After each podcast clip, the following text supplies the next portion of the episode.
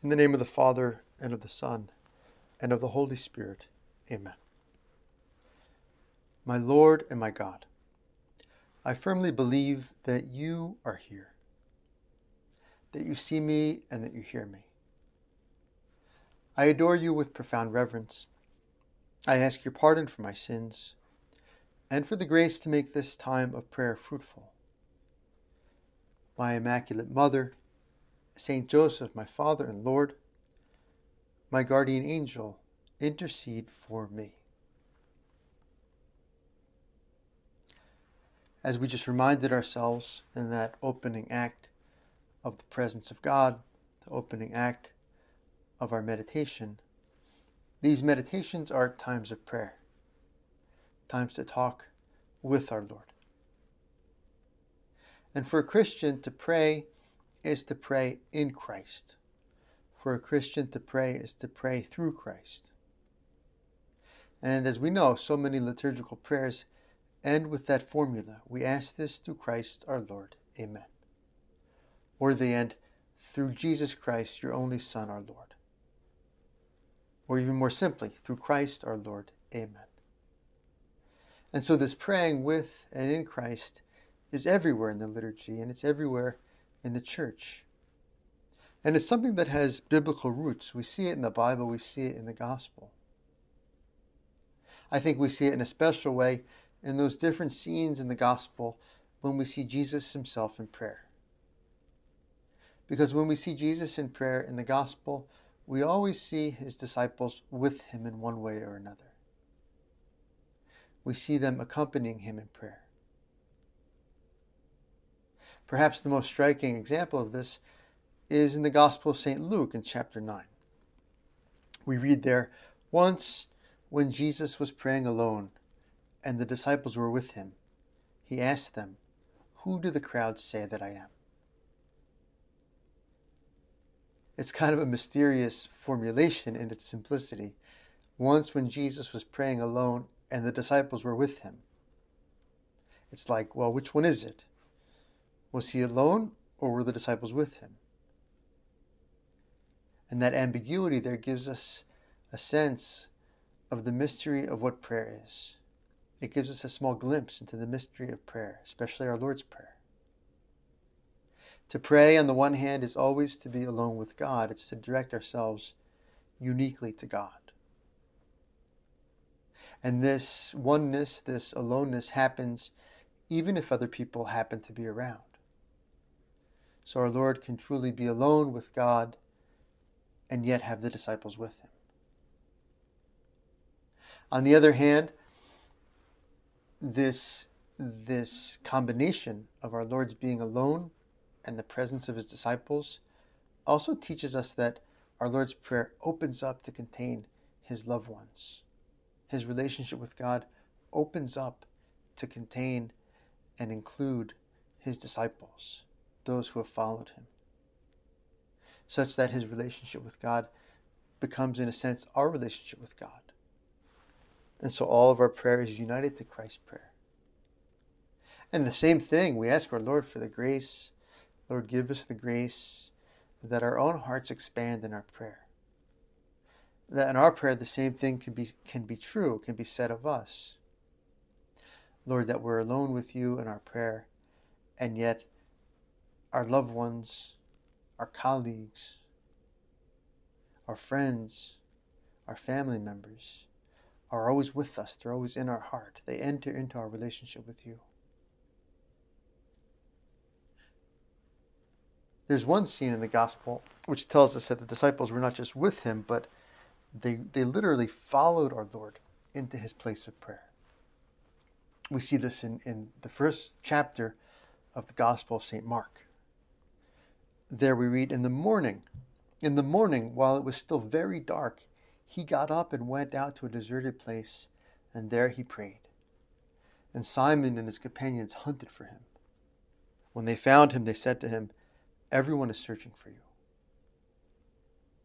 Putting ourselves with our hearts and our minds and our imaginations into the scene, we can imagine the disciples waking up and noticing that Jesus is gone.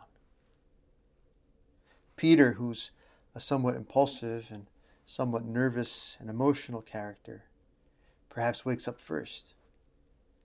And he's a bit upset that Jesus has beaten him out of bed again.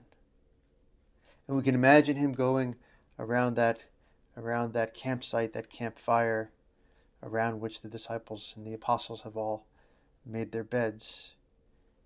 And he's kind of hurriedly rousing the other apostles, waking them up, shaking them into action. Come on, let's go. He's gone to pray again. He's beaten us again. Let's go and find him. And perhaps we can even imagine that he has a particularly difficult time waking St. John. St. John, as we know, was an adolescent when he was called by our Lord. He was probably in his mid to late teens. And as some of you may have experienced, teenage boys can be particularly difficult to get out of bed in the morning. I remember my younger brother was like was like a, bag of cement. I mean, it was eh, almost impossible to to move him. He was praying in a certain place, we read in another scene. And after he had finished, one of his disciples said to him, Lord, teach us to pray as John taught his disciples. He said to them, When you pray, say, Father, hallowed be your name. And so we can put ourselves into the second scene that we've, again, gotten out of bed and followed our Lord and followed his track. We, we know by now, being his disciples, where he tends to like to pray. And this time we follow him there and we see him praying. He was praying in a certain place, and after he had finished, one of his disciples said to him, Lord, teach us to pray, as John taught his disciples. And so this disciple must have been struck. He must have been intrigued by what he saw when he saw Jesus pray, by what he saw when he saw the Son of God alone praying to God the Father. Perhaps he was struck by, uh, by the look of love on our Lord's face. Perhaps he was struck by a sense of peace that prevailed. Perhaps he was struck by the intensity of our Lord's recollection of his attention, putting all of his heart and soul into being in, in God the Father's presence. But whatever he was struck by, he wants it for himself. He's daring. He says to our Lord, after seeing our Lord pray, precisely after seeing how our Lord prayed, he says to our Lord, Lord, teach us to pray, as John taught his disciples. What a great request we can make of our Lord Jesus Christ, each one of us, right now, in our own time of prayer. We all of us are alone with God. We can ask our Lord, Lord, teach us to pray. Teach me how to deal with God. Teach me how to deal with you. Teach me how to relate to you. Teach me how to love you. Lord, teach us to pray. And our Lord doesn't doesn't let him wait very long, right? He's a he's a good teacher. He answers the quest, the question right away. He said to them, When you pray, say, Father, hallowed be your name. And the rest of the Our Father continues. When you pray, say Father. In the other Gospels, of course, Jesus adds the pronoun our before Father. When you pray, say Our Father. This is how you are to pray Our Father who art in heaven. Of course, this is an amazing truth of faith, an amazing truth of faith revealed to us in the prayer of Jesus Christ, revealed to us in his teaching his apostles and us how to pray. When you pray, say, Father. This is how you are to pray Our Father who art in heaven. And in this meditation, we can focus on one aspect of this Our Father. The simple fact that God is ours. God is our Father, which means that God is ours. God belongs to us. He belongs to us. As the Psalms put it, Domine Deus meus est tu. O Lord, you are my God. Domine Deus meus est tu. O Lord, You are my God. All the saints have always been struck by this idea, by this truth, that God, God Almighty, the creator of heaven and earth, infinitely good and lovable, a perfect being, a being who radically transcends this world, the source of all perfection, is truly theirs. He belongs to them.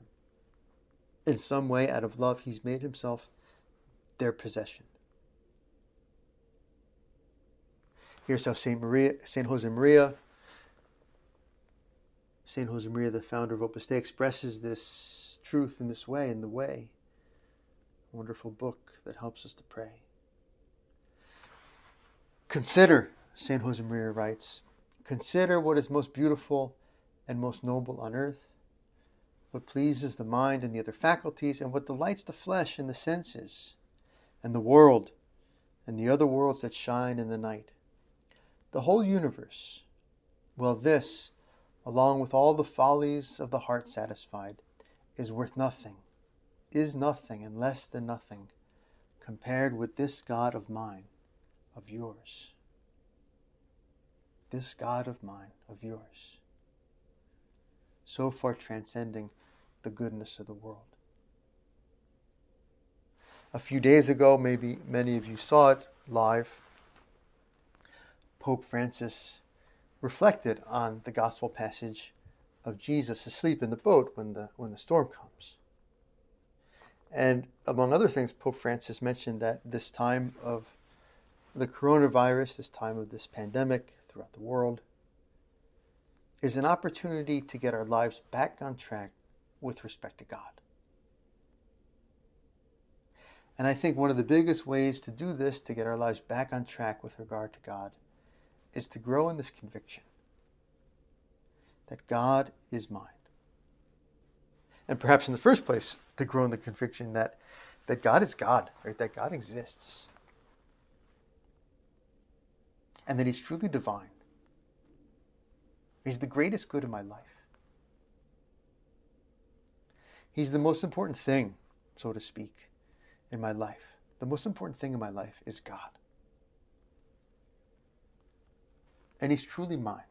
Oh God, you are my God. Deus, Deus meus est tu. This is how Pope Francis put it. It is not the time of your judgment, referring to this time of the coronavirus pandemic. It is not the time of your judgment, but of our judgment.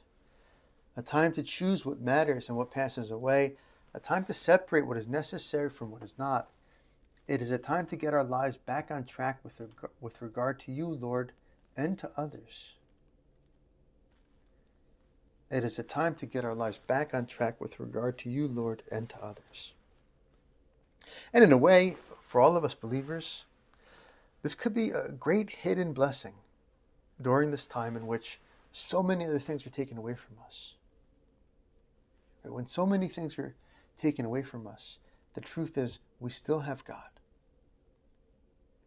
Our financial security may have been taken away or at least threatened. Our normal social interactions have been taken away. For many of us, our daily routine, our daily work has been taken away.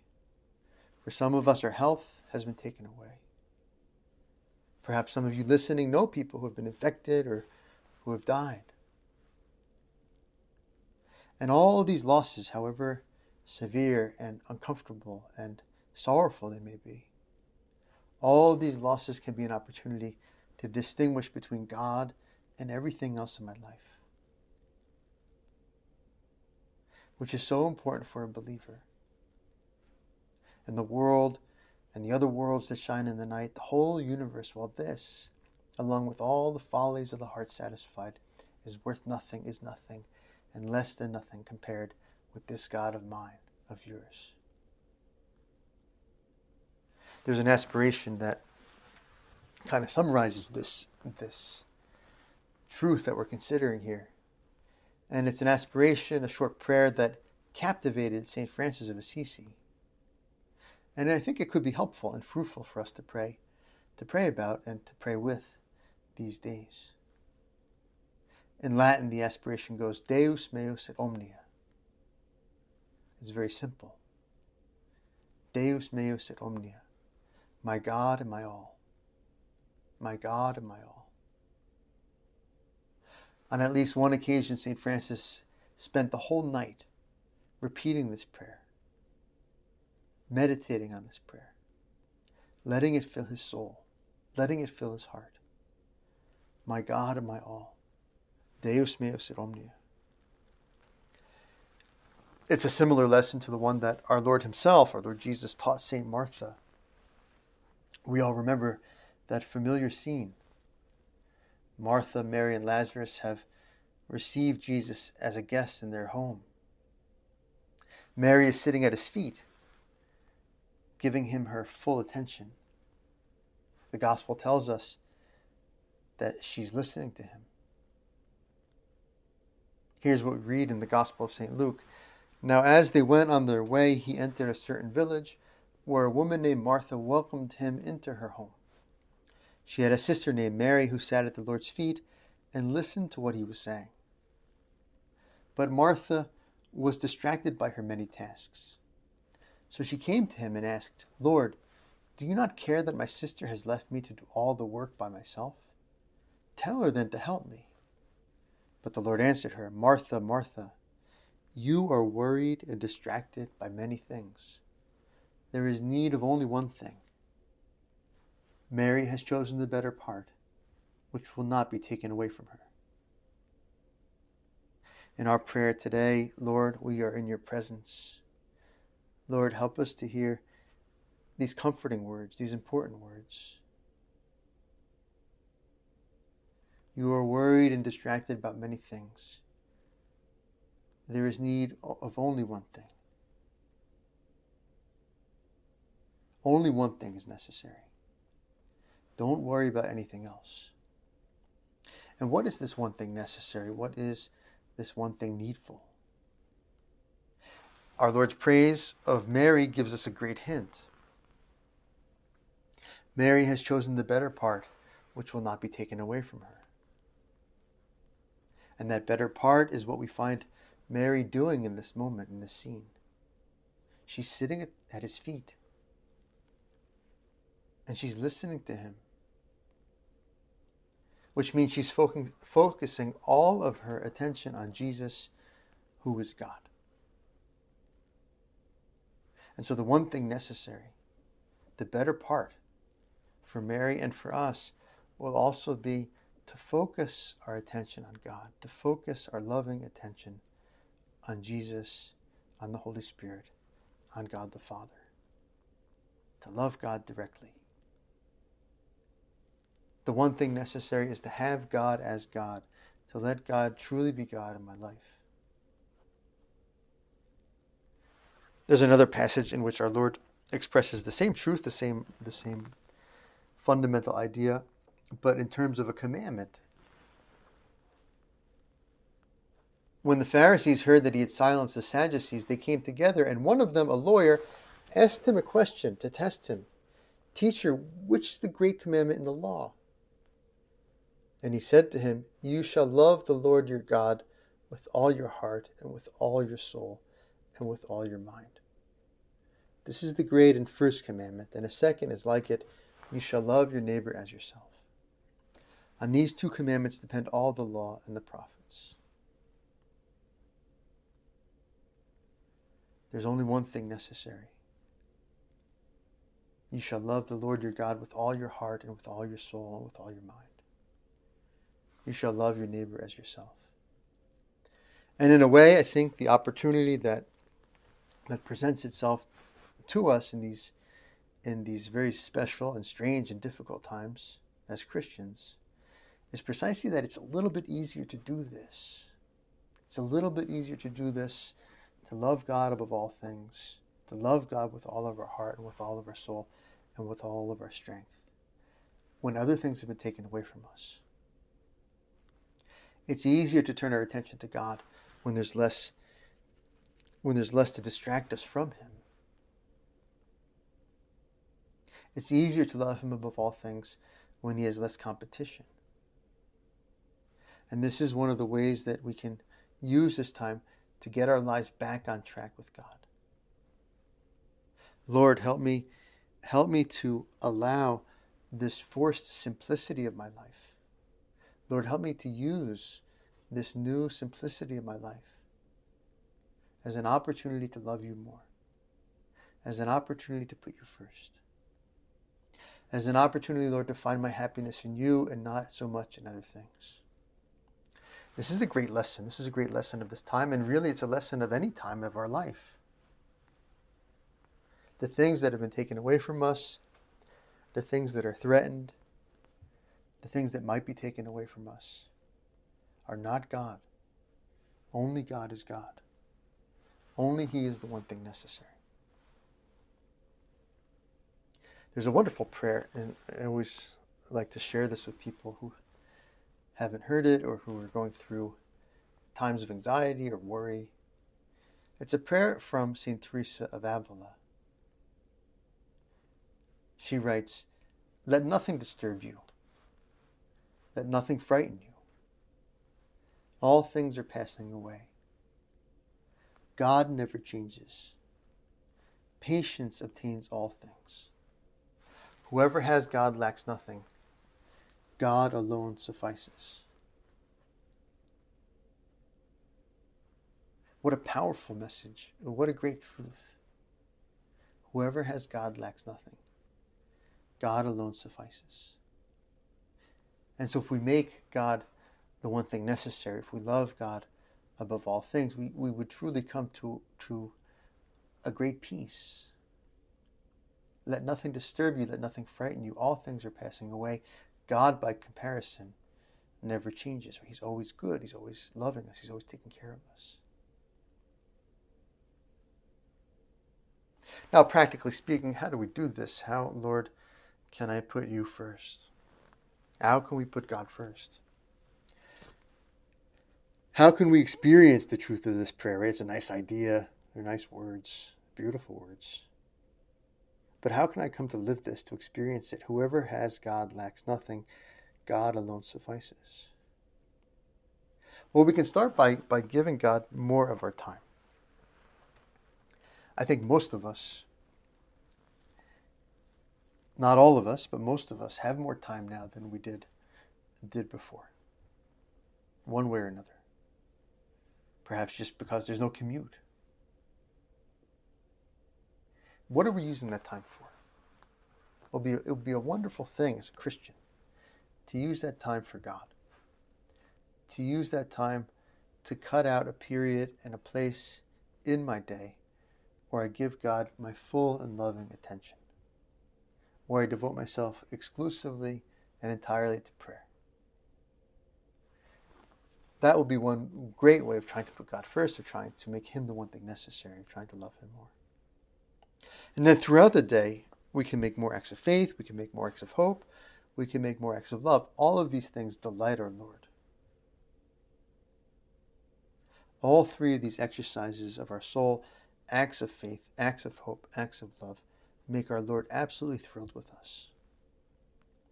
God our Father is thrilled with us when we believe in Him, when we trust Him, when we love Him and others. Another thing we can do is, is since there's so many uh, moments of worry, of anxiety, of concern, both for ourselves and for, uh, for others, is to try to accept and offer our Lord whatever we find difficult in our situation. And to just to tell him that in a simple way, Lord, I don't like this. Lord, I don't like this, but I accept it out of love for you. Lord, I don't like this, but I accept it out of love for you, and I offer it for the people who are working on the front lines in the hospitals. Or I offer it for all the people who have already contracted the coronavirus. Or I offer Lord, for all those who are very seriously disadvantaged economically because of the situation. But most of all, Lord, I offer the difficulties that I'm going through simply out of love for you, because I trust you. You are my God. Deus, Deus meus est tu. O God, you are my God. Deus meus et omnia. My God and my all. Whoever has God lacks nothing. God alone suffices. In these days of, of more or less strict quarantine, of being isolated from others, there's come to my mind the, the story of one very holy man. He's actually um, been declared venerable in the church, so he's on his way to beatification, and if God wants, beatification and, and canonization. And he was a Vietnamese bishop, Francis Xavier Van Thuan. And eventually he was a cardinal. He was, he was made a cardinal by St. John Paul II. And he, soon after being um, ordained a bishop in Vietnam, he was arrested by the uh, communist government there and, uh, and ended up spending 13 years in prison. And nine of them were in solitary confinement. He died in, in 2002. And this is an account of, of what he went through spiritually upon being arrested and imprisoned and uh, isolated. These are his own words. From the very first moment of my arrest, the words of Bishop John Walsh, who had been imprisoned for 12 years in communist China, came to my mind. On the day of his liberation, Bishop Walsh said, I have spent half my life waiting. It is true. All prisoners, myself included, constantly wait to be let go. I decided then and there that my captivity would not be merely a time of resignation, but a turning point in my life. I decided I would not wait.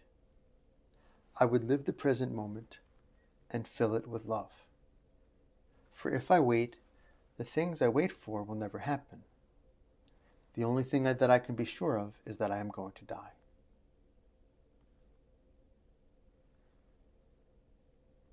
I decided I would not wait. And we're not exactly, obviously, prisoners in, in, in, uh, a communist uh, prison. We're not in solitary confinement, maybe for a couple weeks, but not for years. And yet, nevertheless, we can have a little bit of the same of the same mentality creep in. That we're kind of just waiting for this to pass. Or waiting for things to get back to normal we put our life on pause. And this is a wonderful attitude. I decided not to wait. I would live the present moment and fill it with love. For if I wait, the things I wait for will never happen. The only thing that I can be sure of is that I am going to die. His account continues No, I will not spend time waiting. I will live the present moment and fill it with love. A straight line consists of millions of little points. Likewise, a lifetime consists of millions of seconds and minutes joined together. If every single point along the line is rightly set, the line will be straight. If every minute of a life is good, that life will be holy. Alone in my prison cell, I continued to be tormented by the fact that I was 48 years old in the prime of my life, that I had worked for eight years as a bishop and gained so much pastoral experience, and there I was isolated, inactive, and far from my people. One night, from the depths of my heart, I could hear a voice advising me Why torment yourself? You must discern between God and the works of God. Everything you have done and desired to continue to do pastoral visits, training seminarians, sisters and members of religious orders, building schools, evangelizing non Christians all of that is excellent work, the work of God, but it is not God. If God wants you to give it all up and put the work into His hands, do it and trust Him. God will do the work infinitely better than you. He will entrust the work to others who are more able than you. You have only to choose God and not the works of God. And we too, I think, are presented with a similar opportunity. Let's choose God and not the gifts of God. We go to our Mother Mary to conclude this time of prayer. We ask her to watch over us. Help us to enter into your Son's prayer, your Son's love for the Father, where he makes the Father number one in his life, number one in his heart, the God who he loves above all things. Our Lady, our Mother, mystical Rose, teacher of prayer, pray for us. I thank you, my God, for the good resolutions, affections, and inspirations which you have communicated to me in this meditation. I ask your help to put them into effect. My Immaculate Mother, Saint Joseph, my Father and Lord, my guardian angel, intercede for me.